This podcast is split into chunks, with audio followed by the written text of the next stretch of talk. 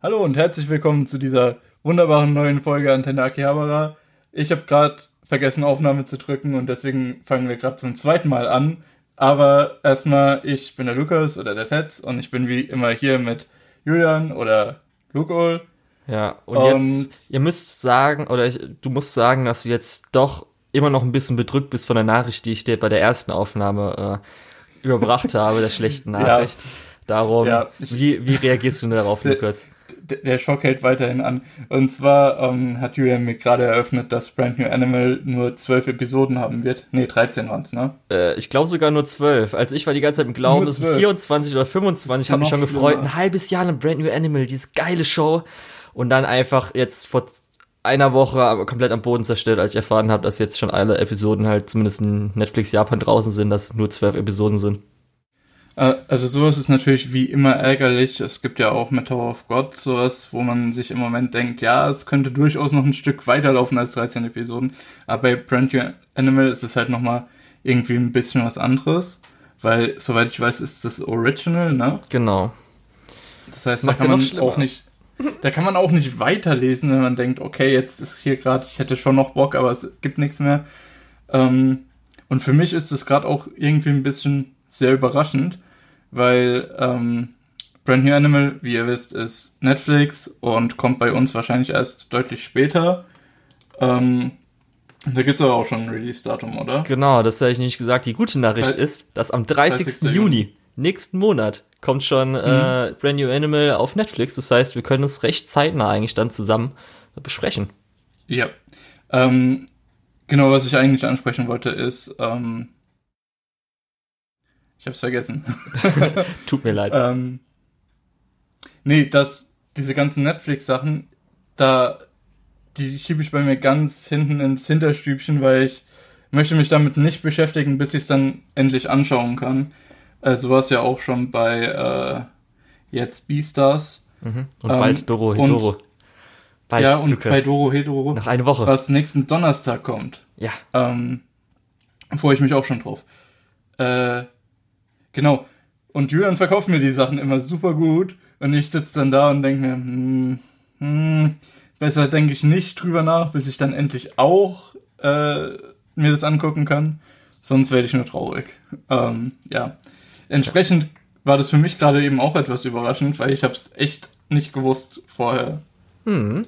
Ja. Und äh, ich glaube auch, es könnte so sein, weil 30. Juni, ich weiß gar nicht, wann die Season dann endet. Ich glaube, das ist eigentlich wirklich perfekt passend.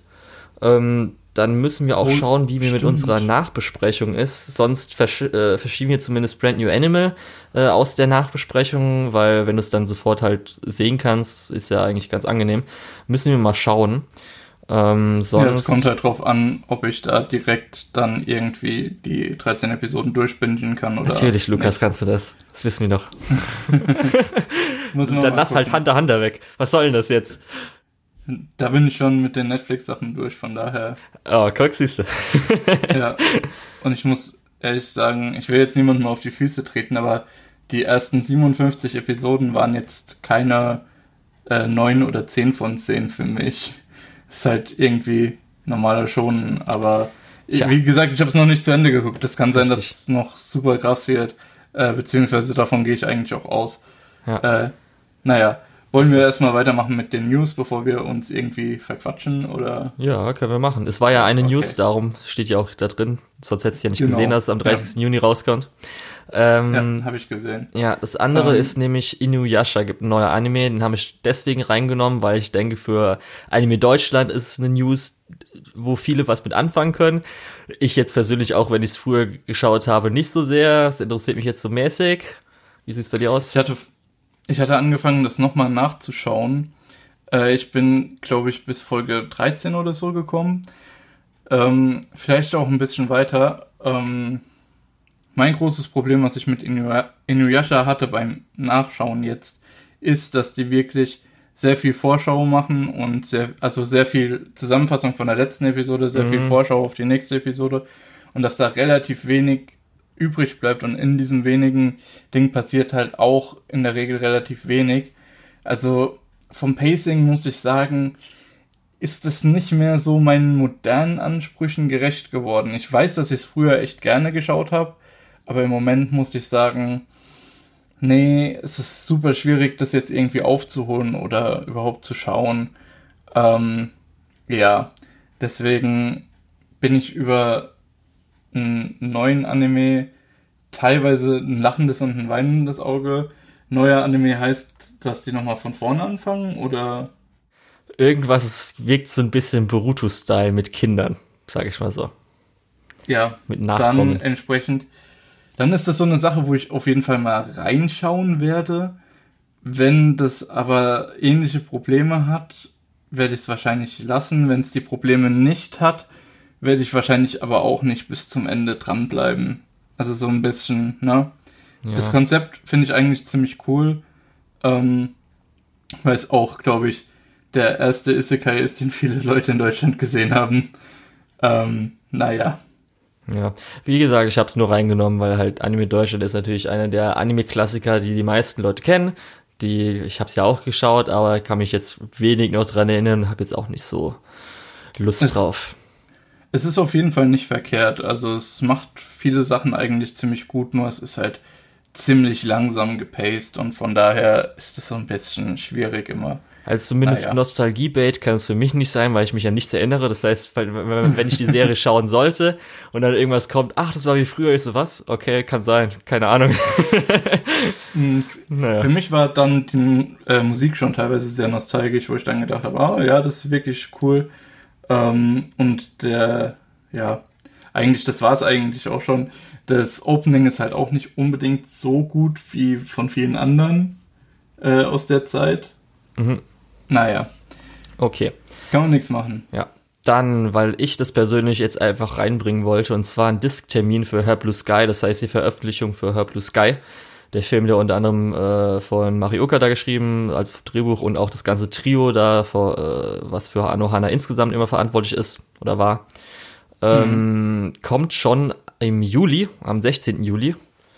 Kinotermin gibt es natürlich ne? keinen, weil Situation gerade. Mhm. Aber es kommt eigentlich echt recht früh, weil im Februar war, glaube ich, in Japan, äh, kam der Film, glaube ich, raus, weil ich mich, mich richtig erinnere. Ich wollte da sowieso vorschlagen, dass wir uns dann bei mir treffen können. Beamer und Leimann können wir aufbauen und dann haben wir wenigstens so ein bisschen Kinofeeling. Ja, mal gucken. Da kommen wir vielleicht auch noch drauf, was Kinofeeling bedeutet als nächstes und so. ja, aber das wollte ich reinbringen, weil das so eine dieser Filme ist, die ich dann vielleicht auf die nicht lizenzierte, li nicht lizenzierte Anime-Liste gesetzt hätte. Wir wussten natürlich schon, dass es von KSM lizenziert ist, aber dass es schon so früh das, kommt. Das war ja aber auch schon im März bekannt, dass es von ja. KSM lizenziert genau. wurde.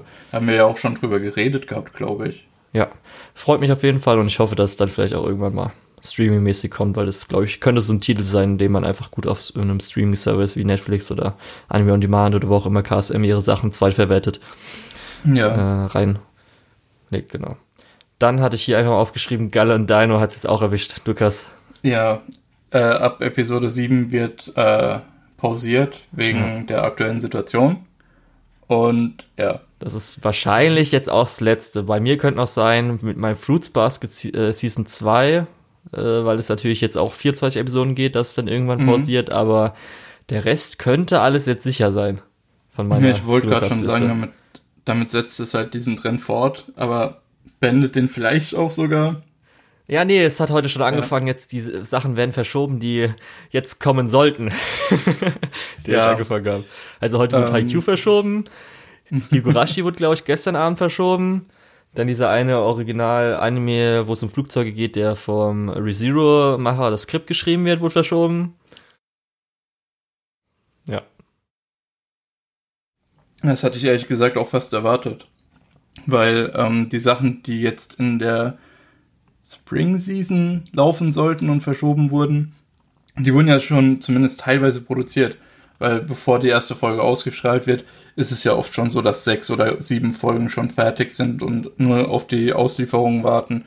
Ähm, aber bei den Sachen, die jetzt im Sommer kommen sollten, wird es halt ein bisschen eng weil bei denen ist halt diese komplette Produktionsphase fällt in diesen Notstand und deswegen, ja, ich erwarte eigentlich, dass nächste Season fast alles abgesagt oder verschoben wird. Außer die Sachen, die verschoben wurden vorher? Ja.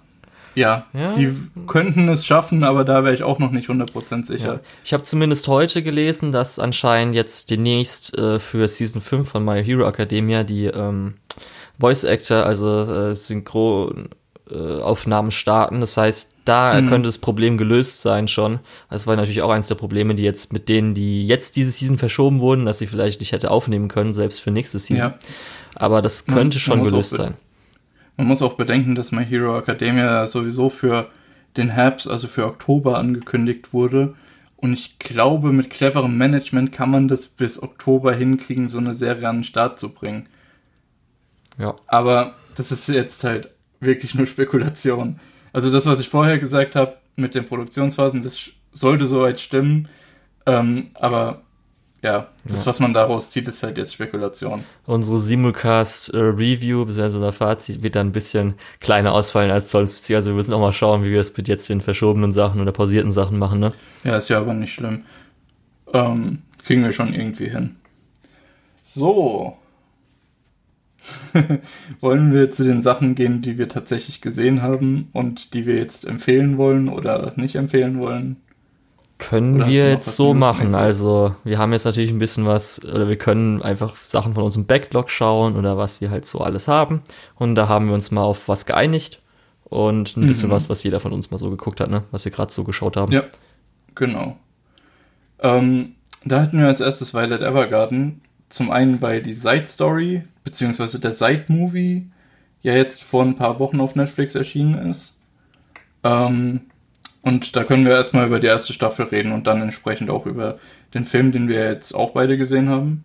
Mm, ja, genau. Ja. Ähm, und dann Violet gehen wir später Evergarden. noch mal ein bisschen in die Sci-Fi-Ecke. Genau, ja.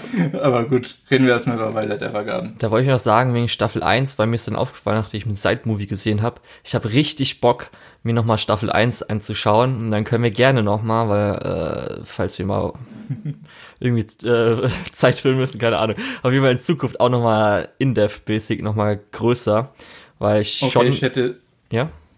Ja, ich hätte das jetzt sowieso erstmal nur so ein bisschen allgemein abgehandelt. Genau, darum das wollte ich nämlich sagen, wir werden es mhm. allgemeiner machen, weil ich habe auch echt Bock, nochmal tief reinzugehen, weil äh, ich hatte dann danach nochmal gemerkt, so, weil ich will wahrscheinlich eh irgendwann mal äh, in QAni äh, alles von vorne bis hinten so ungefähr durchmachen.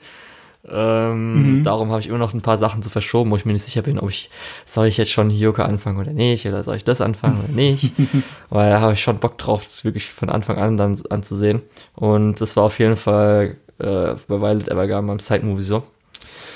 Aber okay, ja, ja. Ähm, Staffel 1 hat mir auf jeden Fall damals oder die Serie gut gefallen. Ähm, war natürlich einfach äh, für viele oder auch so äh, eins der oder eine der schönsten, animiertesten äh, Anime-Serien aller Zeiten, würde ich so einfach mal raussagen, raushauen. Also von, also allein optisch, allein ja, pur vom Aussehen und von der Animation.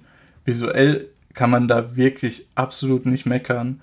Äh, man müsste es sogar eher im, im Umkehrschluss, man müsste es eher sogar loben, äh, weil es ist wirklich on point diese, das, was du immer kritisierst, dass viele Sachen so ähnlich aussehen, hast du hier halt gar nicht. Du hast hier halt einen sehr eigenen Stil. Ähm, und es funktioniert halt auch super mit der Geschichte und mit der Epoche, in der die Geschichte spielt und wie das Ganze ähm, aufgebaut ist. Also optisch wirklich ein absolutes Meisterwerk. Da kann man wirklich nicht meckern. Ja, also wirklich ein richtig hartes Brett. Da kann man einfach sagen, also für mich muss ich auch sagen, dass ich jetzt glaube, dass Kyoto Animation das beste 2D-Animationsstudio der Welt ist. Und es zeigt sich da einfach vollkommen, dass es einfach, es ist an sich schon, wenn es ein äh, Film wäre oder Filmreihe oder so, wäre das auch schon großartig, aber für eine Serie auch noch ist es einfach einmalig. Und äh, man kann da echt einfach, wie gesagt, darum wollte ich auch mal sagen, irgendwann mal in-depth-mäßig, also richtig in die mhm. Materie reingehen, weil echt einfach so richtig, richtig äh, einfach erste Klasse animiert. Und das weshalb ich auch eben gerade audiovisuell gesagt habe, ist, weil einfach der mhm. Soundtrack, mhm. Gott, Soundtrack dieser ist Soundtrack ist so göttlich. Ja. Wow. wow, ich liebe diesen Soundtrack so sehr. Das ist wirklich ähm, neben, sage ich mal so, ich muss gerade überlegen, was ich so an Anime-Soundtracks noch so habe, ähm, weil ich habe jetzt auch nur noch mal überlegt äh, an, weil ich habe, glaube ich, irgendwann verwechselt im ähm, Podcast, da ich gesagt habe, hier von Devilman Crybaby, das wäre der gleiche äh, aus, also der gleiche ähm, Komponist wie Violet Evergarden, hatte ich auch verwechselt, es war nicht mhm. von Violet Evergarden, sondern von ähm, Kono Katashi, also sein Voice. Ja. Aber echt einfach dieser Soundtrack, das war mir nach dem Side-Movies wieder aufgefallen. Ich habe den ja eh schon die ganze Zeit hoch und runter gehört gehabt, aber der ist einfach so fucking gut. Holy shit. Gott. Ja. Und das alles halt zusammen, das Audio äh, und dann das Visuelle mhm. ist einfach göttlich. Man wirklich. muss auch kurz sagen, nicht nur der Soundtrack ist wirklich fantastisch, auch die Soundscapes, die es so gibt. Ähm, ja. Also die verschiedenen Umgebungen, die durch Sound ja auch illustriert werden. Ich weiß nicht, ob illustriert das richtige Wort ist, aber ich denke, man versteht, was ich meine. Ähm, man hat dieses Post Office, wo du wirklich das Gefühl hast, du stehst in einem Post Office von den, wie im Hintergrund geredet wird, wie Briefe hin und her äh, geschoben werden, dass du eben auch hörst, dass sich Papier so, ne? So mhm, Sachen. Ja, ich weiß schon, was du meinst. Die, dann, schon die Schreibmaschinen an sich halt einfach. Da, ja, genau, die Schreibmaschinen auch super. Dann hast du teilweise diese Waldstücke mit See und so weiter, wo es auch wirklich perfekt passt. Also die, äh, was du schon gesagt hast, audiovisuell ist das absolut fantastisch und absoluter Spitzenreiter. Ja, da traut man sich im, manchmal im nicht. Anime ähm, Leuten, die jetzt vielleicht noch nicht so viel Anime geschaut haben, das als ersten Anime zu empfehlen, weil es schon die Messlatte sehr, sehr hoch setzt. da denke ich auch manchmal, okay, vielleicht fange ich mit was anderem lieber an, anstatt, weil sonst muss ich immer dazu sagen, mhm. das ist aber schon sehr, sehr gut, Leute. Als erwartet nicht, wenn ihr weiter Anime schaut, dass gerade so viele äh, Lines in Key Animation drin sind oder sowas. Könnte vielleicht ein bisschen weniger sein. also ich würde generell, das muss man vielleicht sagen, für Leute, die noch nichts mit Anime zu tun hatten, würde ich generell Violet Evergarden eher nicht empfehlen. Aber für alle anderen schon. Ja, also ich könnte zumindest hier äh, meine Schwester auch, äh, und so weiter, könnte ich es glaube ich schon nochmal empfehlen, mhm. dass es vielleicht so eins ist. Ja, aber sie hatte ja zumindest schon so ein paar Erfahrungen damit. Ja, also jetzt, nee, jetzt zwei äh, Shinkai-Filme gesehen. ja, okay. Ähm, ich finde auch diese ähm, das Thema, was, beziehungsweise die Themen, die Violet Evergarden anspricht und in der Story äh, verarbeitet, sind schon äh, deutlich ernster und deutlich heftiger ähm, als vieles, was man sonst so sieht. Und damit meine ich jetzt nicht nur Anime, sondern generell. Ähm, und deswegen jemanden wirklich in so ein äh, weitgreifendes Drama einzuführen als ersten Anime ist so ein bisschen, naja, ja. würde ich nicht unbedingt machen.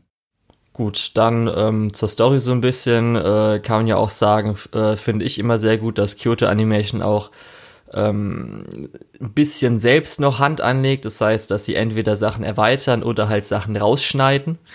Also so ein paar Sachen, was sie ja bei Violet und so angepasst haben, was man nur erfährt, wenn man den online mal liest oder sagt, hier Light Novel gelesen hat oder so. Was ich persönlich okay, auch ganz gut finde.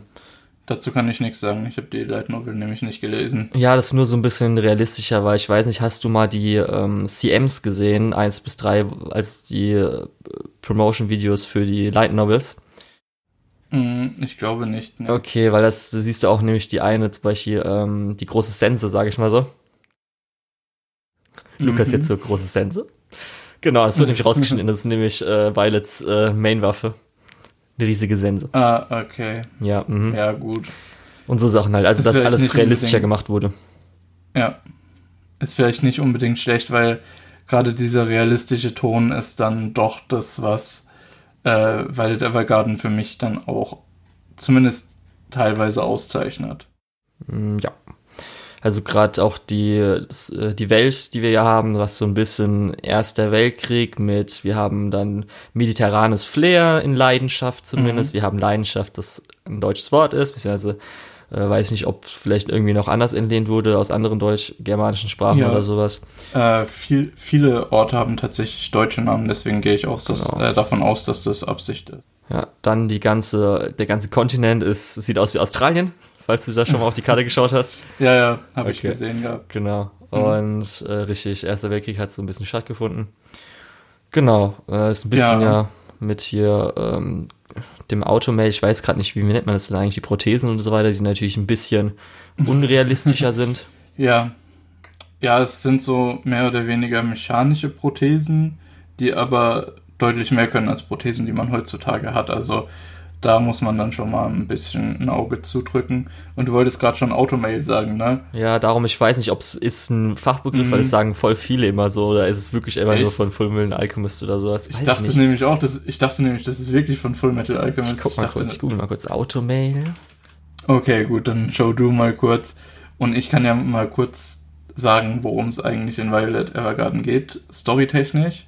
Mhm. Und zwar, du hast es ja schon gesagt, ähm, so eine Art Erster Weltkrieg hat stattgefunden und wir treffen halt direkt zu Beginn äh, Violet, die als Weise, als Kindersoldatin aufgenommen wurde und in diesem Krieg eben gekämpft hat und entsprechend etwas emotional distanziert ist, weil sie einfach nicht wirklich gelernt hat, äh, was Emotionen sind und wie man sie fühlt im Prinzip, ne? Und wie man genau. sie interpretiert. Ähm, und wir verfolgen sie dann eben auf dem Weg, äh, auf dem sie versucht herauszufinden, was Liebe bedeutet. Also ich kann jetzt auch sagen, Automail ist anscheinend wirklich nur Full Metal Alchemist, aber natürlich Anime-Leute benutzen es für allgemein, weil jeder weiß, um was geht. Und ja, äh, ja, du hast eigentlich schon ganz gut zusammengefasst. Es ist halt oft dann in der Serie so, dass ein bisschen ähm, episodisch Auftrag of the Week, sage ich mal so ist. Aber ja, ähm, man muss vielleicht kurz sagen, sie arbeitet als äh, jemand, der Schreibmaschinen bedienen kann und entsprechend Briefe für äh, Leute schreibt, die es sich leisten können. Genau, also sie versucht mehr oder weniger, was die Leute ihr erzählen, auszudrücken äh, in einem Brief auf möglichst gute, kurze, prägnante Weise, ähm, dass es, dass dann dem Gegenüber äh, beim Brief ankommen, äh, die Gefühle ankommen, die halt derjenige, der, äh, der Violet beauftragt hat, äh, ausdrücken wollte. Genau. Mhm. Und ähm, ja, dann haben wir halt so ein bisschen Auftrag auf the Week mäßig, aber es ist natürlich trotzdem noch Violets äh, Geschichte und auch äh, wenn sie natürlich, ich will nicht sagen Probleme löst, aber halt äh, den Leuten mit ihren Briefen etc. hilft, äh, wächst sie aber natürlich auch daran und macht eine Charakterentwicklung dann über die ganzen 13 Episoden durch. Mhm. Ähm, ich, genau. Ich glaube, wenn wir jetzt nicht in Depth drüber reden möchten, würde ich jetzt gerade die erste Staffel so ein bisschen zumachen und über den Film anfangen zu reden. Okay, dann würde ich noch kurz sagen, aber dass zumindest Episode 7 und speziell Episode 10 absolutes Highlight für mich davon sind, weil Episode das 10 ist wirklich eine der besten Episoden aller Zeiten für mich. Das wollte ich nämlich auch noch ansprechen. Ich weiß jetzt nicht mehr genau, welche Episode das war, aber. Das war Episode 10, Lukas. Hat, hat äh, mehrere ähm, emotionale Payoffs, die wirklich fantastisch umgesetzt sind und die einen dann auch wirklich mitnehmen. Entsprechend ähm, bisschen traurig, bisschen fröhlich auch, bisschen hoffnungsvoll eher. Ähm, Zum Ende ja. hin zumindest, ja. Das ist halt genau. schon sehr, das, äh, was ja viele sagen, das ist ein emotional sehr, sehr zerstört. Ja. Okay. Dann jetzt zum Side Story Movie. Also, kurze Erklärung. Wir hatten Staffel 1. Lief auf Netflix damals. Dann haben wir eine genau. OVA, die auf Netflix veröffentlicht wurde. Dann genau. haben wir jetzt diesen Side-Movie, der original als zwei OVAs geplant äh, war, wie diese eine OVA. Aber dann der, Und ich finde, das merkt man auch teilweise noch. Ja, Kyoto Animation hat dann so gemerkt, dass sie mehr damit wollten, haben dann halt einen Feature-Film draus gemacht. Der ist dann schon letztes Jahr auf der Animagic als Premiere gelaufen, weltweit, das heißt sogar Stimmt. vor Japan. Ähm, ja, genau, denn Nico hat es nämlich schon das gesehen vor uns. ja. Und jetzt läuft der Side, oder kam der Side-Movie auf ähm, Netflix vor, war es ein Monat jetzt? Oder kam der diesen Monat? Ähm, ich bin jetzt ganz verwirrt, wir haben Mai, ne? Zwei, ja. drei Wochen. Ja, okay. Eher drei Wochen. Genau. Und es gibt auch noch einen Sequel-Film, äh, von Violet Evergarden. Der sollte eigentlich jetzt im, äh, am 24. April, glaube ich, müsste, müsste der Team mhm, gewesen sein, anlaufen, aber ist natürlich jetzt verschoben worden wegen den ganzen Umständen. Und das ist ein Sequel-Film dann zur Staffel. Genau. Wir reden jetzt über den Side-Movie, aber der auf Netflix erschienen ist. Genau.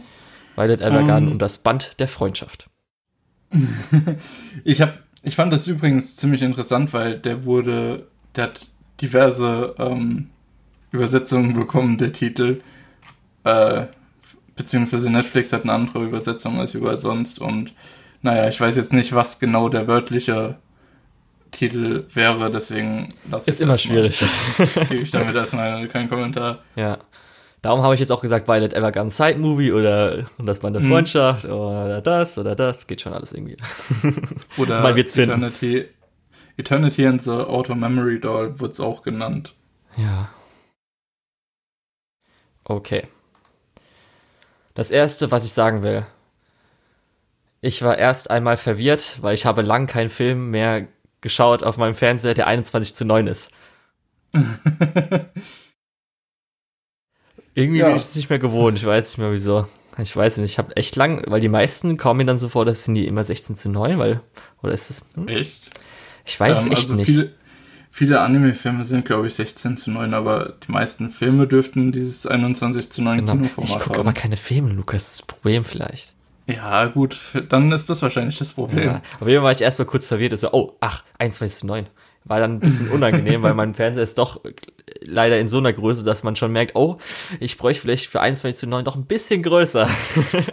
da gehe ich halt näher ran, okay. ja. Und ja. was mir aufgefallen ist, weil das will ich vorne wegnehmen, es ist ja immer noch die Netflix-Bitratenreduktion, ne? Ich habe hab den Film tatsächlich geguckt, nachdem die jetzt wieder aufgelöst hatten. Okay, also was. Die haben es nämlich im Laufe letzter Woche haben die es aufgelöst, beziehungsweise äh, aufgehoben, diese Bitratenreduktion. Und als ich die Nachricht gesehen habe, habe ich gedacht, okay, jetzt gucke ich diesen Film. Okay. Man hat es halt also ich hab's richtig gemacht. gemerkt bei, weil es gab ja schon einige dunklerere Szenen, die auch mhm. ein bisschen Details drin haben. Und da hat man schon gemerkt, oh, Ah, okay, da ist mir zum ersten Mal so aufgefallen, so, ach so, warte, warte kurz, stimmt, Netflix hat ja Bitratenreduktion, ist mir vorher nicht aufgefallen. Ja, man ja. muss aber sagen, dass Netflix äh, Kodierung für schwarz oder generell dunkle Szenen sowieso ein bisschen scheiße ist. Ja, will ich immer dran denken an Am äh, Amazon Prime, äh, bei Game of Thrones der letzten Staffel, oh, ah, das Dunkle, das war echt schlimm, oh, das kann man ja gar nicht angucken, ey. Ja. ja. Ja, naja. aber man hat es halt ein bisschen manchmal vielleicht auch gesehen, als so ein paar Waldszenen oder Bäume gab, wo es natürlich mhm. auch viele Details gab. Aber das wollte ich nur kurz vorne weg raushauen, weil es ja nicht unbedingt für die Qualität des Filmes spricht, sondern einfach nur für Netflix. Ja, oder für meine Erfahrung. Ja, ja gut. Ähm, ich muss auch sagen, dass der Film auch von der Optik sehr, sehr gut war. Ähm, das kann man, glaube ich, vorne wegnehmen. Die ähm, das, was wir über das Audiovisuelle gesagt haben, lässt sich hier, glaube ich, einfach so fortführen. Also da muss man nicht wirklich groß nochmal was ausführen.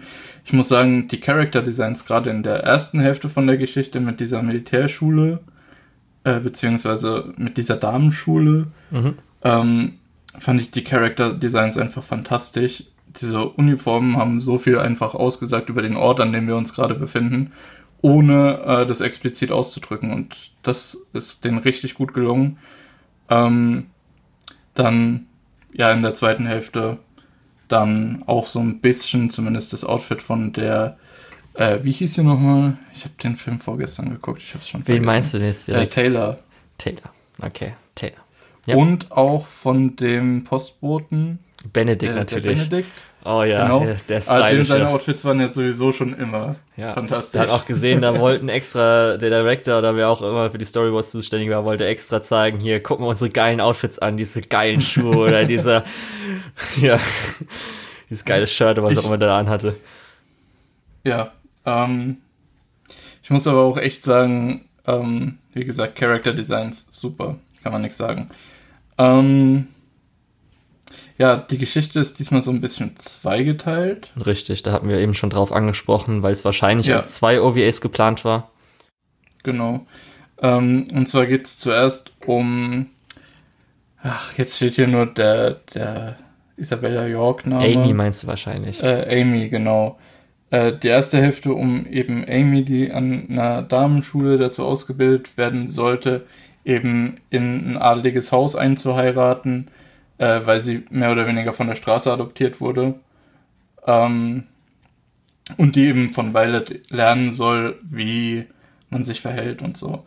Und da muss ich kurz sagen, ich finde es so gut, dass diese komplette Mädchenschule einen Crush auf Violet hat. Das war so gut. Ja, ist ja auch verständlich, würde ich sagen. Hat richtig Bock gemacht, ja, äh, natürlich. ähm, und dann in der zweiten Hälfte, wo es eben um ja die Ziehschwester, könnte man vielleicht sagen, von äh, Amy ging, und zwar um Taylor, die ähm, als Kind eben so ein bisschen der Grund war, dass äh, Amy überhaupt gesagt hat, gut, ich lasse mich adoptieren, ich heirate irgendwo in ein adliges Haus, weil ähm, ihr eben versprochen wurde, hey, ähm, wir kümmern uns um deine kleine Schwester. Genau. Äh, ja. Ja, genau. Und das ist so das Setup, das halt. Das in der ersten Hälfte geht es halt so um Amy und dann erfährt man, was halt so ein bisschen passiert ist, das Ganze. Und dann in der zweiten Hälfte wird das alles noch ein bisschen aufgearbeitet, sage ich mal, ja, von einer anderen Perspektive so. Und auch natürlich äh, mit einem kleinen Zeitsprung kann man auch schon sagen. Ja. Ähm, genau. Das wäre es eigentlich soweit storytechnisch. An sich, es passiert nicht unbedingt wirklich viel. Am Ende hat man natürlich einen großen emotionalen Payoff, wie man es eigentlich erwarten kann von Violet Evergarden. Mhm. Ähm, aber ansonsten passiert nicht unbedingt so viel. Ähm, es ist eher so ein bisschen das Zwischenmenschliche, was ja auch vollkommen okay ist. Ich meine, ist immerhin auch als Slice of Life Genre angegeben. Ist es das? Okay. ist es zumindest. ich hätte eher gesagt Drama einfach immer, immer Drama reinhauen, oder? Drama steht auf jeden Fall immer als erstes, aber okay. hier auch Slice of Life. Ja. Zumindest bei mal. Ähm, ja, Drama ist es auf jeden Fall. Also da brauchen wir uns gar nicht drüber unterhalten. Das ja. ist auf jeden Fall das Übergenre. Genau. Ähm, was mir neben dem 21 zu 9 zuerst aufgefallen ist, in der ersten Szene war natürlich wieder, ach Gott, dieser Soundtrack, er ist so gut. Und mhm. jetzt auch noch mit ein bisschen äh, neuen Stücken oder auch neu aufgearbeiteten Stücken, als wirklich Ethan Call, was er da raushaut, ist einfach, ach, das ist so göttlich. Das ist einfach so gut. Und ich habe mich direkt wieder drin gefunden. Weil ich weiß nicht, wann die letzte OVA ja. rauskam, wahrscheinlich auch irgendwann 2018 oder so. Aber ey, ich hab, war wieder komplett drin. Und ja, du hast ja schon gesagt, das sieht einfach alles so gut aus und jetzt auch noch in mehr oder weniger Movie, also Filmqualität. Holy moly, da habe ich aber echt viel. Huh, Gott, ey, die Backgrounds, wie großartig sie sehen. Du hast ja schon gesagt, die Character Designs, spezielle Kleidung und sowas, wie sich auch bewegt. Mhm. Die Tanzszene habe ich auch schon gemerkt, so, oh, da wollen sie aber jetzt mal richtig raushauen. Oh ja, die Tanzszene war auch richtig. Ja, Mann. Aber was mir am meisten aufgefallen ist, weil ähm, das kann ja Kyoto Animation, würde ich sagen, wahrscheinlich als bestes Studio sind ähm, halt die Charakteranimationen, die kleinen Charakteranimationen. Und da haben sie dieses Mal richtig geflext. Da hat man richtig gemerkt, da wollten sie diese kleinen Sachen, also die, diese kleinen Charakteranimationen zeigen. Und zwar so, dass der Zuschauer auch was bemerkt. Also du hast ja öfters mhm. mal gesagt mit, äh, wo du dann schon merkst an den Augen, äh, was sie macht oder wie halt zum Beispiel Amy sich so ein bisschen verhält, was sie halt so für kleine Ticks hat und so weiter. Und das haben sie diesmal richtig rausgehauen, dass man auch schon selbst so merkt, ah, äh, also man sieht selbst als Zuschauer, ohne dass jetzt Violet was dazu sagen muss, aber Violet sagt halt ein paar Sekunden später, weil sie es natürlich auch gemerkt hatte, was dazu. Und das mit nur Charakteranimationen ist eigentlich in Anime meistens einfach viel zu wenig, weil es natürlich auch echt ja, schwer ist, ist. Genau. Und das, äh, erhöht ja. halt die Produktionskosten auch. Das hat mich halt echt gerade diese Augenanimationen, Gesichtsreaktionen, was ich alles, da haben sie diesmal auch richtig äh, versucht, äh, Fokus drauf zu legen, das hat man auch gemerkt und es hat einfach perfekt geklappt. Und alles auch insgesamt, die Farben von diesem Film sind einfach so wunderschön. Gerade in der ersten Hälfte für mich. Also in der zweiten Hälfte haben sie ja noch ein bisschen farbfilteriger gemacht, sag ich mal so. Da hast du öfters mal orange gehabt, weil natürlich Abend und mhm. sowas. Aber hey, muss ich einfach sagen, auch Szenenkomposition, da gab es zum Beispiel die eine Szene, wo äh, Amy ja so kurz in die Knie geht vor dem äh, Hintergrund, was ich alles, ach Gott, da kann man einfach so viel raussagen. Das ist wirklich, wenn man irgendwas über Animation lernen will oder halt so filmmäßig, weil ich persönlich auch immer sagen muss, dass Kyoto Animation, dadurch, dass sie ja sehr viel äh, ihre Charakteranimationen sehr echt sind, das heißt, sie versuchen dann auch ähm, kameramäßig oder auch filmmäßig halt so, wie wenn es halt ein richtiger Film gedreht worden wäre, ja. äh, halt so ein bisschen die Tricks da so einzusetzen und halt die Kameraposition und so. Holy shit, das war auf jeden Fall, da muss ich echt sagen, ey, was die da abliefern wollen im Sequel-Movie, ich bin jetzt so krass gespannt, ey, ich ich kann es gar nicht erwarten, wie geil das sein muss. Holy moly. ja. Ich muss, ich muss aber jetzt nochmal abschließend zu dem äh, Film, zu diesem Seitfilm sagen, äh, fand ich nicht ganz so gut wie die erste Staffel. Mhm. Ähm, weil einfach so diese, diese übergreifende Geschichte hat so ein bisschen gefehlt. Aber äh, die, so die, die, ja, DNA war da. Mhm. Und das hat man richtig gemerkt und das fand ich auch richtig schön, dass man da nochmal schön mit eintauchen konnte. Ähm, es hat so ein bisschen, die letzten 10% zur Perfektion haben halt gefehlt. Ja, mir ist so ein bisschen aufgefallen, also ich hatte das Gefühl, dass leichter Leerlauf war, was nicht so hart schlimm war, weil es halt gut aussah, beziehungsweise halt so ja. vom Audiovisuellen. Aber man hat halt, glaube ich, schon gemerkt, dass sie einfach aus diesen OVAs was Längeres gemacht haben. Und ähm, da habe ich Man mich dann so ein bisschen, ich will nicht sagen gelangweilt, aber so gerade, weil auch Amy nicht so viel dann mit ihr, sage ich mal so, auch passiert ist. Es gab in der ersten Hälfte eine Montage und in der zweiten Hälfte war es dann teilweise so, dass super lang verschiedene Sachen gezeigt wurden. Und das hätte ich gern ein bisschen anders gehabt, dass eben die Montage, dass man da zumindest noch eine oder zwei Szenen rausgezogen hätte. Mhm. Ähm, das hätte schon viel geholfen und dass man dann dafür am Ende ein bisschen was weniger gemacht hätte. Ja. Aber ich verstehe, dass das dann halt äh, von der Finanzierung für das Projekt teurer geworden wäre und von daher. Ja. Also ich fand es auch ein bisschen schlecht. Ich muss auch sagen, dass ich ähm, die, das Setting der ersten Hälfte auch viel, viel interessanter fand.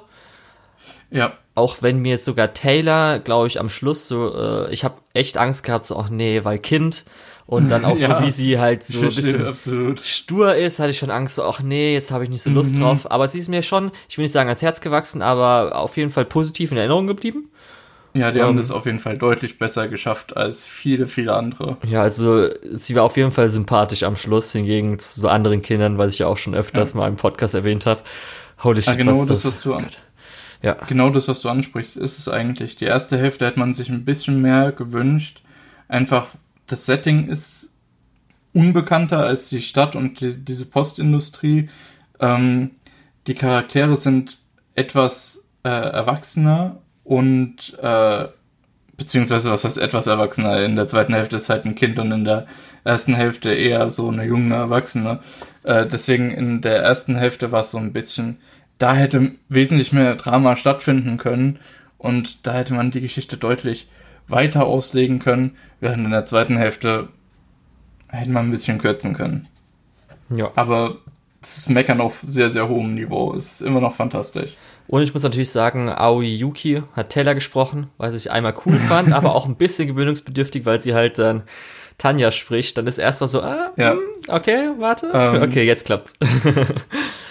das fand ich übrigens auch interessant. Ich habe ja äh, die Tage Fire Emblem Heroes durchgespielt mhm. und Aoi Yuki spricht auch Lysithia, was so ein bisschen die Magic Nuke ist von dem Spiel. Also okay. Ja, einmal ich Magie, kann verstehen, worauf die hinaus möchtest. Und ja, es ist halt Tanja, ne? Ja. Ähm, merkt man dann halt doch. Naja, okay. Ähm, wollen wir dann noch kurz was zur zweiten Hälfte sagen mit dem Timeskip und dann einfach mal eine Spoilerwarnung machen, weil ich weiß nicht, ob die meisten Leute es als Spoiler sehen oder nicht. Du hast ja schon ein bisschen was gesagt, aber so. Ja, ich würde es schon als Spoiler sehen. Also okay. Spoilerwarnung, Leute. Okay, Spoilerwarnung. Spoiler für die zweite Hälfte von vom Violet Evergarden Side Movie. Genau.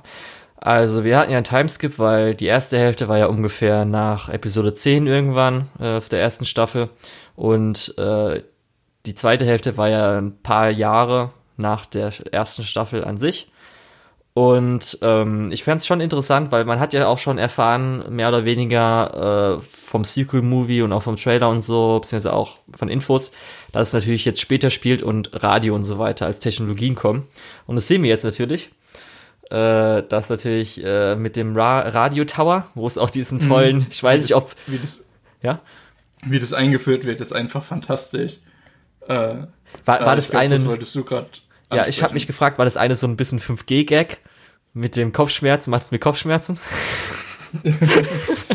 Nun, also der Film ist ja von 2019 eigentlich und da war das, glaube ich, noch nicht so im, in der Mitte ja. äh, angekommen, obwohl natürlich diese Funktürme und äh, Funkstrahlung und so ein Kram ist ja auch schon, gibt's ja auch schon seit 2008 oder so, diese Verschwörungstheorien. Okay, ja. Deswegen, Ich finde es auf jeden Fall ähm, auch noch schön mit dieser halt neuen Technologie, dass halt, er hat jetzt auch ein Motorrad oder auch der Aufzug, das war halt schon Mhm. ganz nice, fand ich. der so. Aufzug war super. Ja. Und natürlich das Highlight für mich, die ganzen aktualisierten Designs. Hast du ja auch schon erwähnt. Mhm. Aber halt die älteren Designs, da bin ich ja immer ein Fan von. Und die sind teilweise auch besser. Manche sind gleich gut. Ich will jetzt nicht sagen, eins, was schlechter war. Persönlich so, ist mir jetzt nichts aufgefallen. Ich finde, die sind, ich finde, also ich mag eigentlich beide. Ich mag die aktualisierten und ich mag die alten. Ähm, und ich, ich kann mich da, glaube ich, auch nicht entscheiden. Ja. Und es war halt auch ganz schön, so ein bisschen Cameo zu sehen mit der anderen Doll, die ja da war. Ja, äh, mal so zu sehen, was mit dem passiert ist. Oder auch insgesamt Ja, im Film, als erwähnt wurde, dass sie ja schon mal geschrieben hat für eine Mutter, beziehungsweise auch schon im, äh, Mhm. äh, in der Astronomie oder hier, wie heißt denn, in der ja, wo sie von den Sternen Sternwarte erzählt war. hat. Genau. Mhm. Ja, und Ja. jetzt die Frage, was ich mich frage, ob, also Taylor wird wahrscheinlich dann jetzt auch im Sequel-Movie vorkommen, oder? Mm, Ja, vielleicht auch einfach nur als Cameo, als, als Postbotin. Ja. Also ich denke schon. Warst du denn vom Ende her zufriedengestellt? Mm, Ich habe es ja schon gesagt, das, da ist so ein bisschen der emotionale Payoff für das, was du dir gerade eineinhalb Stunden lang angeguckt hast. Ähm, aber es fehlt so ein bisschen die Tiefe wie in der Serie. Was halt aber auch einfach daran liegt, dass die Serie von der reinen Laufzeit mehr als doppelt so lang ist. Ja. Okay, ja. Ich weiß nicht, irgendwie für mich, ich, äh, es war nicht, es hat für mich nicht so hundertprozentig ergeben, wieso jetzt sie jetzt wartet oder halt sich nicht trifft. Irgendwie hat es mich so ein Ja. bisschen so, äh, das Ja, konntet das- ihr mir jetzt nicht so gut emotional zeigen. Das hat mich auch ein bisschen gewundert, dass, dass sie halt einfach nicht rausgegangen ist aus Ja. ihrem Versteck da. Ähm, ja, weil das, das hat mich sogar fast ein bisschen geärgert. Ja, Aber gut, dass sie dann halt sagt, okay, ich möchte irgendwann selbst meine Briefe schreiben und dann selbst überbringen, ist halt auch vielleicht irgendwie, dass sie sich ein Ziel gesetzt hat und jetzt erstmal dieses Ziel erreichen möchte, auf eigenen Beinen äh, erreichen möchte, bevor sie sich wieder mit ihrer Schwester trifft. ja. Wahrscheinlich war auch Also, ein Leitthema, Ja. mehr oder weniger, was sie damit abschließen wollten, aber das haben sie mir dann anscheinend auch nicht gut genug äh, rüberbringen können über die ganze Laufzeit, weil ich jetzt für mich hat es nicht so ganz reingepasst. Bisher sah auch, ich, äh, es hätte beides sein können, aber es hätte jetzt für mich keinen Unterschied gemacht und das andere wäre halt jetzt persönlich so ein bisschen angenehmer gewesen, aber man kann nicht alles gerne haben. Happy Ending. ja, Ja, und das letzte, was ich hier noch als Random-Punkt aufgeschrieben habe, ich habe nach dieser Montage, als Taylor mit Benedict äh, oder auch mit äh, Violet Briefe austeilt, habe ich schon richtig Bock, Postbo als Postbote Briefe irgendwo einzuwerfen und rüberzugehen. dein Ernst? Ja, Mann, das war, ich dachte so, ey, ich glaube, es liegt auch daran, weil das Flair ist halt ganz geil der Stadt, Leidenschaft Ich, ich ist wollte halt nämlich so auch kurz, das ich wollte mediterran. nämlich auch gerade sagen, die, die Stadt, ja, dort vielleicht spazieren gehen, aber unbedingt Post austragen? Ja, so, Weiß nicht. Ja, Post hat ja auch, ich finde schon so ein bisschen was Nostalgisches, irgendwie so dieses Rustikale, so ein Brief. Gerade auch die Briefe sind ja ein bisschen geiler als heute die Briefe. Come on, was soll Ja, das? klar. Ja, also vom klar. Material her. Ist schon, habe ich mich schon ein bisschen so ertappt, so, ah, hätte ich jetzt schon ein bisschen Bock drauf. Halt mal so einen Tag lang oder sowas mal bei so einer schönen mediterranen Stadt. Am besten, wenn Ah, noch gut, die Leute ja. einen kennen oder sowas. Ach, der Postbote, hi. Da muss man halt sagen, das ist halt so das Best Case vom Postboten zu der besten Zeit, Postbote zu sein. Ja, Und entsprechend, mh, naja. Ja. ja, also hier draußen hätte ich auch keinen Bock, muss ich sagen. Ich habe nur so, ist mir so aufgefallen bei der Montage, so, oh, ich, ich macht mir gerade schon Bock. Ich könnte jetzt so ein richtig geiles VR-Spiel davon spielen, so ungefähr. ja, Nun, okay. Ja. ja. Dann hoffen wir einfach mal, dass demnächst der Weil Evergan Movie kommt. Und jetzt, weil wir jetzt auch, sage ich mal, mit der Vielleicht Bes sogar in deutschen Kinos. richtig Besprechung durchsehen, will ich natürlich auch noch mal kurz erwähnen, weil äh, das haben wir jetzt gut, also wir haben nicht vorher gesagt, dass wir nicht drüber reden wollen, ich will kurz trotzdem sagen, weil es natürlich jetzt Violet Evergarden Side Story Movie, es war jetzt der Film, der jetzt genau, also seine Produktion wurde sogar abgeschlossen, einen Tag vor dem Vorfall letztes Jahr bei Kyoto Animation. Und ähm, das war halt wirklich der Film, wo einige dieser kompletten Newcomer, also wo der, einz wo der einzige Film ähm, also dessen einzige Kontribution äh, zu einem Film äh, Newcomer-mäßig äh, war. Und ähm, auch für viele, die natürlich da damals umgekommen sind, war es ihre letzte Kontribution zu irgendeinem KyoAni-Film.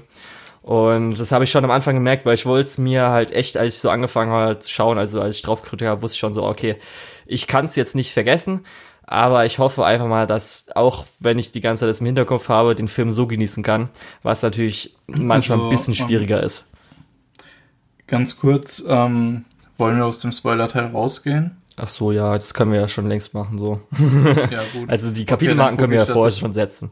Dann gucke ich, dass ich das in den Kapitelmarken so Richtig. Ähm, zu dem, was du angesprochen hast mit dem, mit dem Anschlag.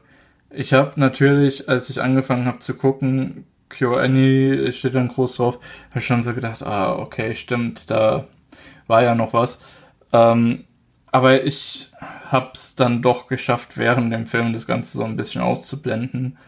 Ähm, es ist natürlich immer ein bisschen härter, dann noch so was Dramatisches zu schauen, was dann teilweise wirklich so ein bisschen auch noch den emotionalen Ballast aus der echten Welt mitträgt.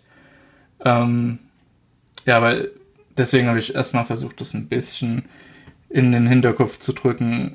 Mir ist, glaube ich, ein bisschen besser gelungen als dir, aber ich glaube, äh, wenn man sich gerade so sehr mit den Leuten beschäftigt, die da auch beteiligt sind, ist es wirklich schwer. Ja, also für mich war wirklich das Schwierigste gerade, weil es sieht ja, haben wir ja besprochen, sieht alles so großartig aus und dann einfach im Kopf zu haben, okay, das kann jetzt sein, dass das war jetzt die erste, die erste Key Animation für ein großes Projekt von einem dieser äh, Key Animator, die jetzt erst seit irgendwie zwei, drei Monaten bei Kyoto Animation waren und die jetzt halt äh, nie wieder die Möglichkeit haben, irgendwas so zu machen, sage ich mhm. mal. Ähm, und es war halt schon in manchen Szenen, wo ich dachte so, oh, okay. Aber natürlich äh, muss man jetzt so, äh, so sehen, dass es jetzt halt so ist. Es wird, glaube ich, schwieriger, wenn ich jetzt dann in den nächsten Kyoto Animation Kinofilm, also wahrscheinlich dann den Sides, äh, den Sides oder den Sequel-Film mir anschauen werde. Das könnte schon für mich echt hart werden. Und ich hoffe mal, auch wenn es vielleicht bisschen böse klingt, aber das nicht am Schluss noch irgendwas in Gedenken an, weil dann, oh, das wird, glaube ich, schon hart für mich dann beim Sequel-Film. Huh.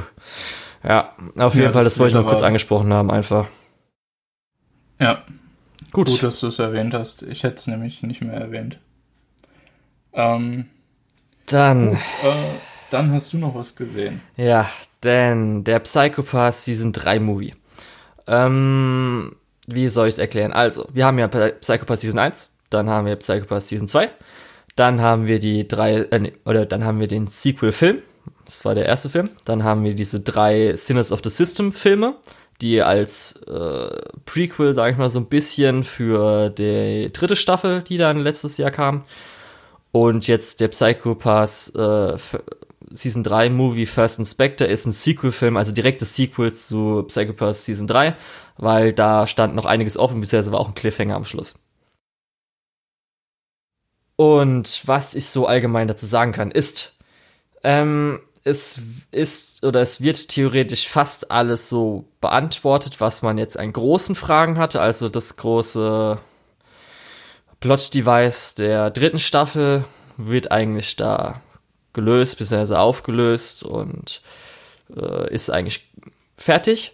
Ähm, es gibt halt, was noch so, sag ich mal, nebenher erwähnt wurde, was noch nicht gelöst wurde, gibt es so einen Strang der wahrscheinlich dann gelassen wurde für die vierte Staffel. Also es wird auf jeden Fall eine vierte Staffel oder irgendwelche Sequels dazu geben, weil auch, äh, sage ich mal, ein bestimmter Schritt noch passieren muss, der die ganze Zeit auch in der dritten Staffel erwähnt wird mit, mit dem Sybil System. Und ähm, für mich persönlich muss ich sagen, also für mich ist ja Staffel 1 großartig.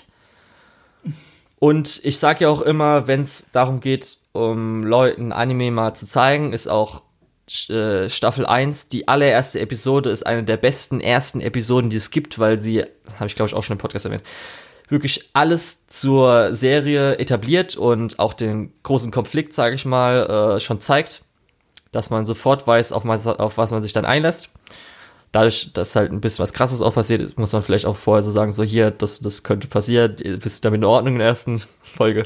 Ja, okay. Und das hat auch alles in der ersten Staffel ein bisschen intelligenteres an sich so, auch philosophisches und sowas, was ja dann bei den meisten gesagt wurde, dass die zweite Staffel nicht so gut ist. Und das, was ich auch in der dritten Staffel schon so gemerkt habe, jetzt im Film, ist, dass sehr viel einfach so sehr actionreich und auch so eher mal Kopf ausschalten und genießen ist. Ja. Was eigentlich ein bisschen schade ist, weil die erste Staffel war ja exakt deswegen überhaupt erst so groß geworden, dass das eben ein bisschen tiefgründiger war. Und es war halt ein Anime, der ein bisschen tiefgründiger war, ein bisschen brutaler auch war und dann halt direkt an sowas wie Attack on Titan angeschlossen hat und deswegen gerade zu Anfangszeiten oft einfach in einem Atemzug genannt wurde. Ja. ja. Das ist halt so, das Setting ist jetzt eigentlich auch kein größerer Spoiler, darum sage ich einfach so, ist dieses typische Ding, ähm, dass der Antagonist äh, schafft es, die, äh, die Protagonisten mehr oder weniger, beziehungsweise halt äh, die Guten, in ihrer Station einzuschließen und dann halt alles, was sie halt, sage ich mal, als Defense nach außen haben, gegen sie verwendet nach innen. Kannst ungefähr damit was anfangen, oder? Ja. Und ähm, dann unser, ja, unser Gegner ist so ein bisschen, äh, ich sag mal, der Dark Knight Joker in dem Sinne, dass er halt immer alles geplant hat, nur. Also, dass immer, er hat eh geplant, dass die so lang gehen und dadurch, dass die jetzt den anderen Weg gewählt haben, hat er aber auch schon vorgeplant und sowas. Es ist nicht halt mega verrückt, aber halt so dieses, okay, ich habe jetzt für jeden Plan habe ich eine Alternative so ungefähr und äh, mhm. ich, äh, indem ich irgendwie euch hier eine Nachricht gebe oder sage, ihr sollt es so und so machen, dann beeinflusse ich euch und weiß dann, wie es geht so ungefähr. Was auch immer so ein bisschen so, okay, ja, ist ja, in Ordnung. Dieses kriminelle, dieses kriminelle Mastermind funktioniert oft ziemlich gut, ja. aber ähm, teilweise kann man es halt auch richtig in den Sand setzen. Genau. Ich weiß nicht, wie war es hier jetzt? War okay. Also ich finde ihn sogar auch auf jeden Fall besser als zum Beispiel in der zweiten Staffel. Der Antagonist finden eigentlich, ich würde, ja, okay, ich sag mal gut. Also ich finde ihn entsprechend. Ähm, fand es nicht mega schlecht und so weiter. Es, man hat halt gemerkt, dass echt eine gute Baseline so ist. Aber es ist jetzt nicht irgendwas, wo ich sagen würde, wie aus der, ich glaube, hm, Michi, Mishima war es aus der ersten Staffel, ist auf jeden Fall kein solcher. Und mhm. ja, weil ich ja auch gesagt habe, okay, ich weiß, nee, nee, ich sag später. Äh, OST ist immer noch gut, das hat mir auch in der dritten Staffel dann so gefallen. Oh ja, geil, dieses gerade wenn mal so ein Kampf ist, dieses dö, dö, dö, ist halt mega gut einfach. Also es gefällt mir immer noch richtig gut. Ähm, was ich aber sagen kann ist, weil ich hatte es ja eigentlich kurz geplant letzte Woche schon zu schauen, da habe ich gemerkt, es sind zwei Stunden und wollte jetzt mir halt nicht einteilen, aber ich habe dann auch gemerkt, okay, das sind wieder auf drei 50 Minuten Folgen so runtergebrochen worden. Also auf Amazon Prime äh, gibt es den Film. Und das hat eigentlich wirklich gereicht. Das ist eigentlich genauso, weil die dritte Staffel waren ja auch acht 50 Minuten Folgen und es ist jetzt eigentlich drei weitere Folgen einfach nur. Das heißt, du hast am Schluss sogar elf äh, Psychopath Season 3 Folgen, beziehungsweise 22 reguläre, was ja auch die erste Staffel hatte. Darum kann man eigentlich genauso gucken. Man muss es nicht so am Stück schauen. Ja. Mm sonst, ja, was soll ich sagen? Äh, ich habe ja schon gesagt, ein bisschen Kopf ausschalten, genießen. Es gab zum Beispiel, der hat Scheiß drauf, das muss ich dir unbedingt erzählen. In der ersten, äh, im ersten dieser Teile gibt's so eine geile, zwar eine Robozecke, sag ich mal so, gell? Das ist so eine, eine kleine Zecke, die sich halt so bewegen kann zum Hacken, sag ich mal so. Das ist von den Guten. Und das ist halt, das krabbelt halt rum, kann halt durch irgendwelche kleinen Schächte und so weiter und kann sich halt so mit so zwei Licht, äh, Lassos, sage ich mal, irgendwie so reinstecken und dann kann es halt hacken oder sowas. Und die Gegner sind reingekommen mit so Heckfliegen, äh, also so Schmeißfliegen, sage ich mal so, als Hacker-Dings. Gut. Und da ist so eine richtig, darum habe ich gemeint, Kopf ausschalten gelesen, so richtig eigentlich dumme Szene, oder aber die Szene ist schon ganz cool, weil diese Zecke wirkt auch ganz süß so ein bisschen, dann denkst du oh geil, ja Mann. Und zwar ähm, äh, läuft Zack halt überall rum und hackt so ein bisschen was, weil die sich halt wieder alle zurück, äh, so Kontrolle zurückholen wollen. Und dann greifen halt diese 20, 25 von diesen äh, Hackerfliegen, greifen das Vieh halt an. Und es zieht halt seine Laserlasses raus und zerstückelt die halt so mega krass in der Luft mit Zeitlupe, CGI. Und das, ich dachte immer so, okay, das ist schon ganz cool, aber auch ein bisschen dumm. und das musste ich einfach sagen, weil diese Szene, die muss ich dir unbedingt zeigen, oder weiß nicht, ob du es jemals mal sehen wirst. Ach, also es ist tatsächlich ein bisschen schade, dass so ein so eine Marke wie, wie ähm, Psychopath, was früher dafür bekannt war, ja, es ist zwar cool, aber es ist auch richtig intelligent gemacht und da steckt richtig viel dahinter. Jetzt sowas wird, wo man sagt, ja, ist schon richtig cool. Ja. Aber ist halt auch sau dumm. Sie versuchen halt auch oft dieses One-on-One-Kämpfen. Und jetzt auch, ich, äh, ich weiß nicht, äh, ob du dich erinnern kannst, in der Staffel 3 kamen ja ein paar neue dazu und einer der Hauptinspektoren ist ja ähm, Anatam, der hat halt ist Parkourläufer und hat halt dieses Mental Tracing, was ich auch so äh, immer noch nicht gut finde in der Welt. Das ist eigentlich so, er kann mehr oder weniger in die äh, Vergangenheit schauen oder in irgendwelche anderen Sachen schauen, weil er halt den Typ tracen kann, so ein bisschen. ja, naja. Oh Gott, aber, das hört sich alles schon irgendwie ein bisschen.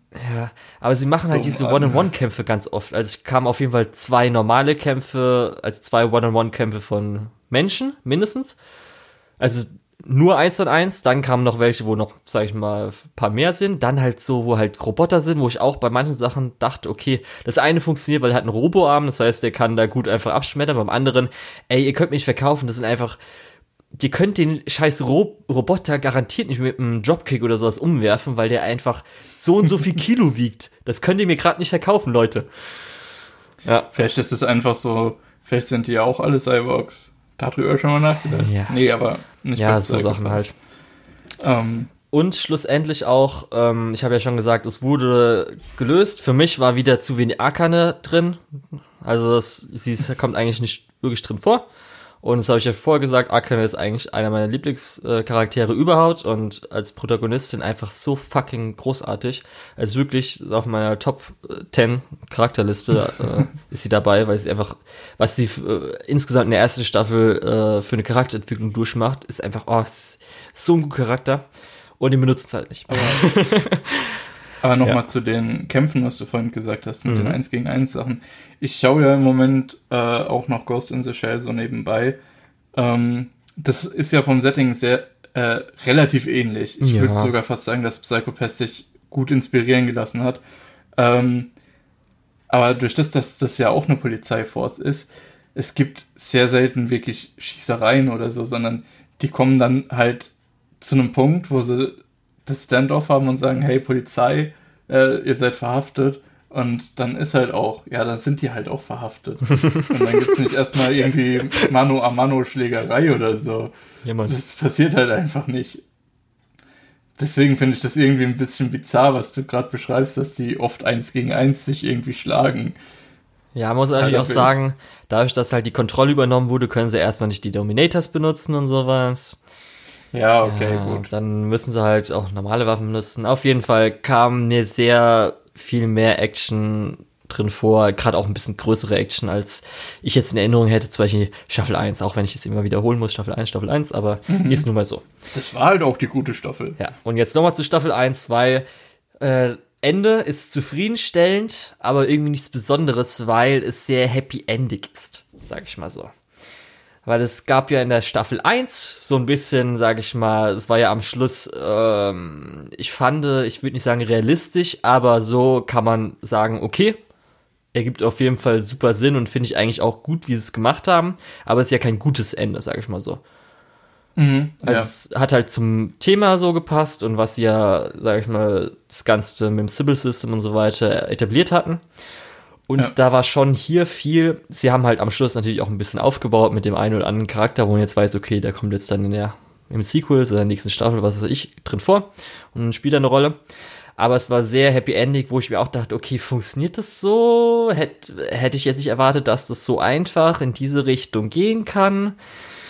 Äh, Gerade was man von der ersten Staffel kannte, ohne jetzt irgendwas spoilern zu wollen, aber es war schon so, hm, okay, das ist jetzt schon sehr ein bisschen Augenrollen fand ich schon.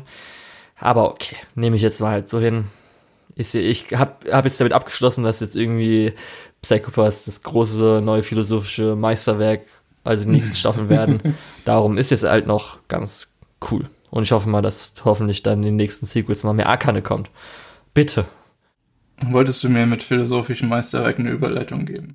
Wenn du möchtest, kannst du gerne nehmen.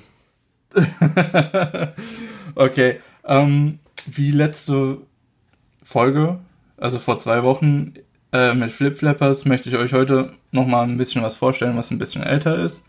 Ich fand, es passt thematisch auch ein bisschen zu Psychopath, ähm, weil es geht eher in die Richtung Science Horror als dieses Science Fiction, Cyberpunk-mäßige, was äh, ja im Psychopath. Psychopath, jetzt bin ich jetzt voll. der Psychopath. Oh, der, der Psychopath. Äh, ja, es geht halt eher in die Richtung Science Horror als, als Science Fiction. Und zwar äh, möchte ich euch kurz Serial Experiments Lane äh, ans Herz legen. Ähm, viele von euch werden das schon gehört haben. Das ist ein beflügelter Name. Es ist ein 1998er ähm, Sci-Fi-Anime, der sehr oft rezitiert wird, eben als philosophisches Meisterwerk, als psychologisches Meisterwerk, äh, obwohl ich die Komponente eher nicht unbedingt so sehe. Ähm, in Serial Experience Lane äh, folgen wir eben der Namen, namensgebenden Lane, wie sie so langsam ein internetartiges Gebilde ähm, für sich entdeckt. Ihre Freunde sind da schon dabei, ihre Eltern, beziehungsweise zumindest ihr Vater kennt sich damit ein bisschen aus und baut auch seine Computer zusammen. Und wir merken so langsam Stück für Stück, ähm, dass dieses Internet, beziehungsweise es heißt anders. Ich glaube, es heißt sogar nur Net oder so. Ich bin mir gerade nicht mehr sicher. Also Auf jeden Fall, es ja zieht eh so sie so ein netto. bisschen. Ja, wahrscheinlich.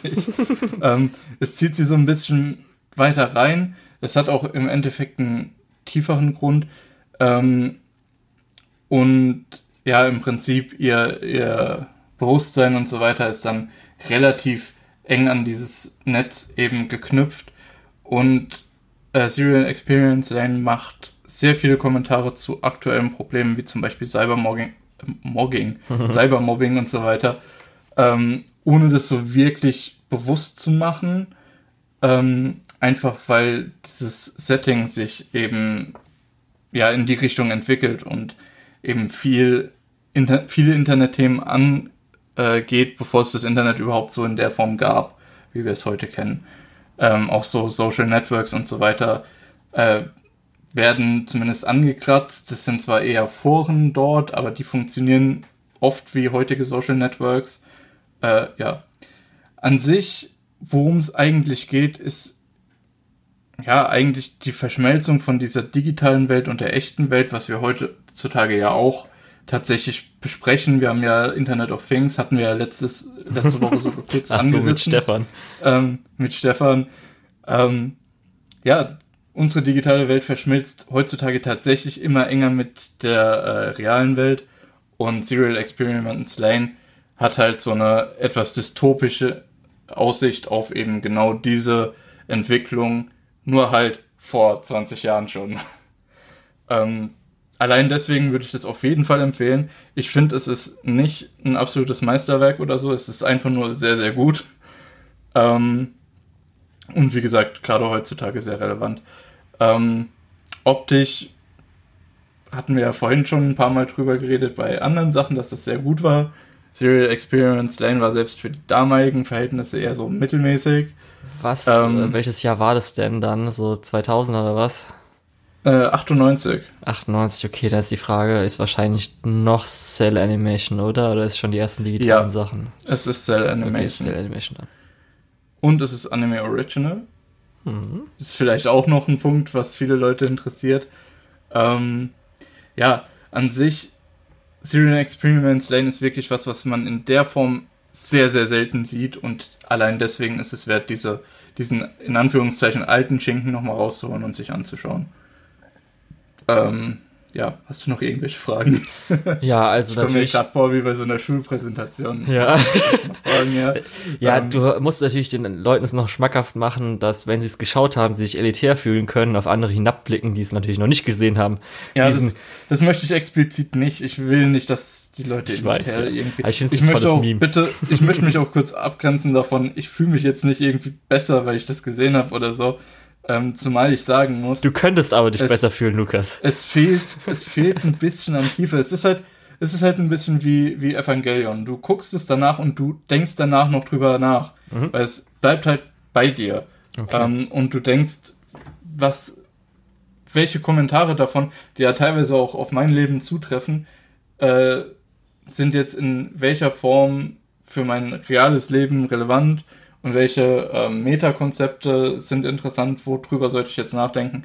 Äh, also das macht diese Anime für, für euch. Ihr könnt da tagelang drüber nachdenken, ihr könnt wahrscheinlich sogar tagelang darüber diskutieren, wenn ihr wollt, äh, was verschiedene Sachen zu bedeuten haben.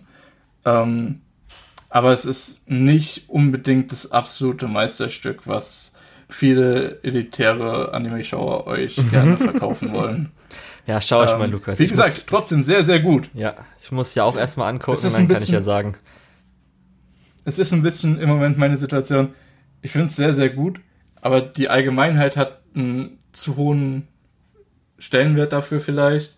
Deswegen, ich finde mich gerade, wie ich das runterrede, aber wie ich es hochrede. Richtig. Und, ja. ja, darum, ich glaube, das, das ist auch einfach schwierig. Das ist, glaube ich, auch nur so ein bisschen Meme halt wie Galactic Heroes oder so, dass die ja. Leute, die es halt dann gesehen haben, dann haben sie mal was auch erstmal auch etwas Älteres gesehen, als auch dann etwas, wo die meisten sagen, hey, es ist voll geil, mhm. und dann haben sie auch weniger geguckt und so weiter, wir finden es auch alle geil. Ja. Also es ist auf jeden Fall auch so ein Klassiker, der äh, relevant ist, weil er auch einen gewissen Einfluss auf viele verschiedene moderne Sachen hatte. Ja. Du hast wie auf jeden Beispiel Fall Evangelion, wie zum Beispiel auch sowas wie Cowboy Bebop, was übrigens auch eine absolute Empfehlung ist. Schaut da rein, wenn ihr die Gelegenheit habt. Ja, also ich finde, du hast auf jeden Fall gut rausgearbeitet, weshalb man es auch heutzutage gut gucken kann. Also ich meine ja schon. Jetzt kriege ich auch noch meine Schulnote. Oh ja. Gott. Du solltest vielleicht darauf achten. Nicht so viel M sagen.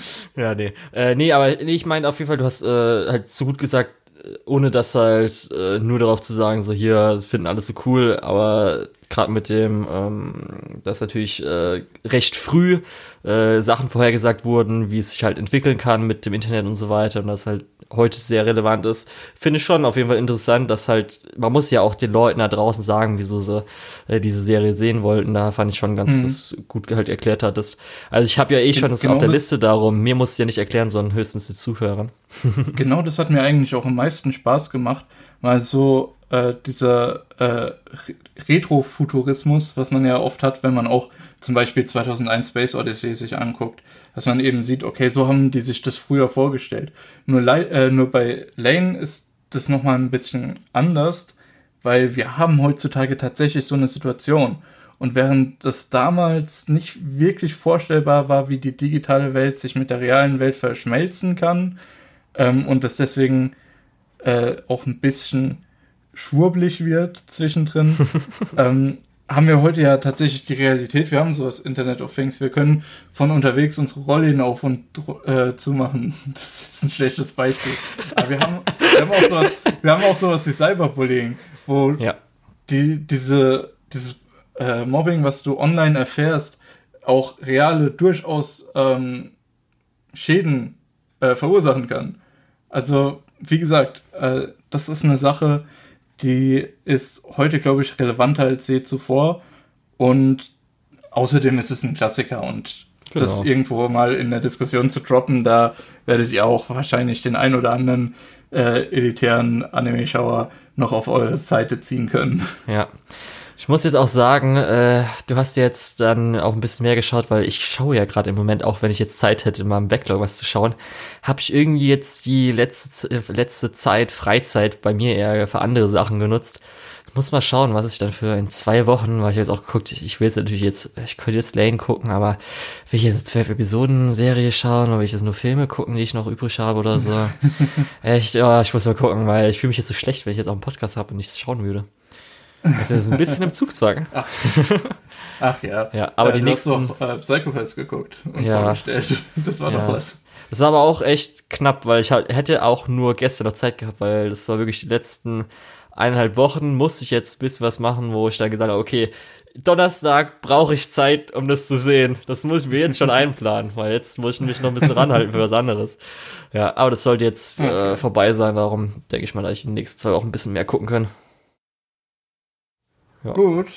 Ähm, da werden wir aber auf jeden Fall Doro Hedoro bereden, oder? Bis bis dann Doro fertig? Hedoro auf jeden Fall in zwei Wochen. Ja, Mann. Ähm, ich denke schon, Das kommt ja donnerstags raus, dann habe ich ein ganzes Wochenende, das sind 13 ja. Episoden, oder? Die Zuhörer können sich vielleicht auch gönnen, wenn sie wollen. Genau, also wenn ihr euch dann auch drauf vorbereiten wollt, eine Woche hättet ihr Zeit und dann besprechen wir das äh, in der nächsten Folge. Ja. Genau. Ähm, gut, gibt es sonst noch was zu besprechen? Nö, es ist auch keine News gerade im Moment reingekommen. Ich habe auch geguckt, weil das ja öfters mal, ob vielleicht der Kimetsu no Yaiba Demon Slayer News da reinkommt. Nee, ist diesmal nicht Ach so, ja, stimmt. Ja. So kurz vor knapp, wie immer ja, bei uns. Zweimal News der Movie, ey. Ja. Okay. Ähm, gut, dann würde ich mich aber schon mal verabschieden. Ich war wie immer der Lukas oder der Tetz und unter der Tetz findet ihr mich auch auf MyAnimalist oder Twitter und da könnt ihr mich auch gerne kontaktieren. Zum Beispiel auch, wenn ihr irgendein elitärer Anime-Schauer seid, der sagt, äh, hey, du hast hier Lane viel zu schlecht dargestellt. Äh, dann höre ich mir gerne eure Meinung an, aber auch sonst sehr gerne und ich verabschiede mich dann. Ciao. Ich wäre Julian, mich findet man unter Lukol, L-U-K-E-O-H-L auf MyAnimalist und Twitter.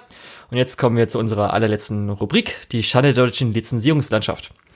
Nicht lizenzierte Anime in Deutschland sind unter anderem Hanazuka Iroha, Blossoms for Tomorrow, Bakano, Hyoka, Aria the Animation, Monogatari aus der Bako Kizu Monogatari, Natsume Worker Friends, Penguin City, Land of the Lustrous, Karano Kyoka, Mirai Fukuin, Chihaya Furu 1 und 2, Initial D, Monster Shinsekai Yori, der, dritt, äh, der dritte Hibiko Euphonium Movie und Promare.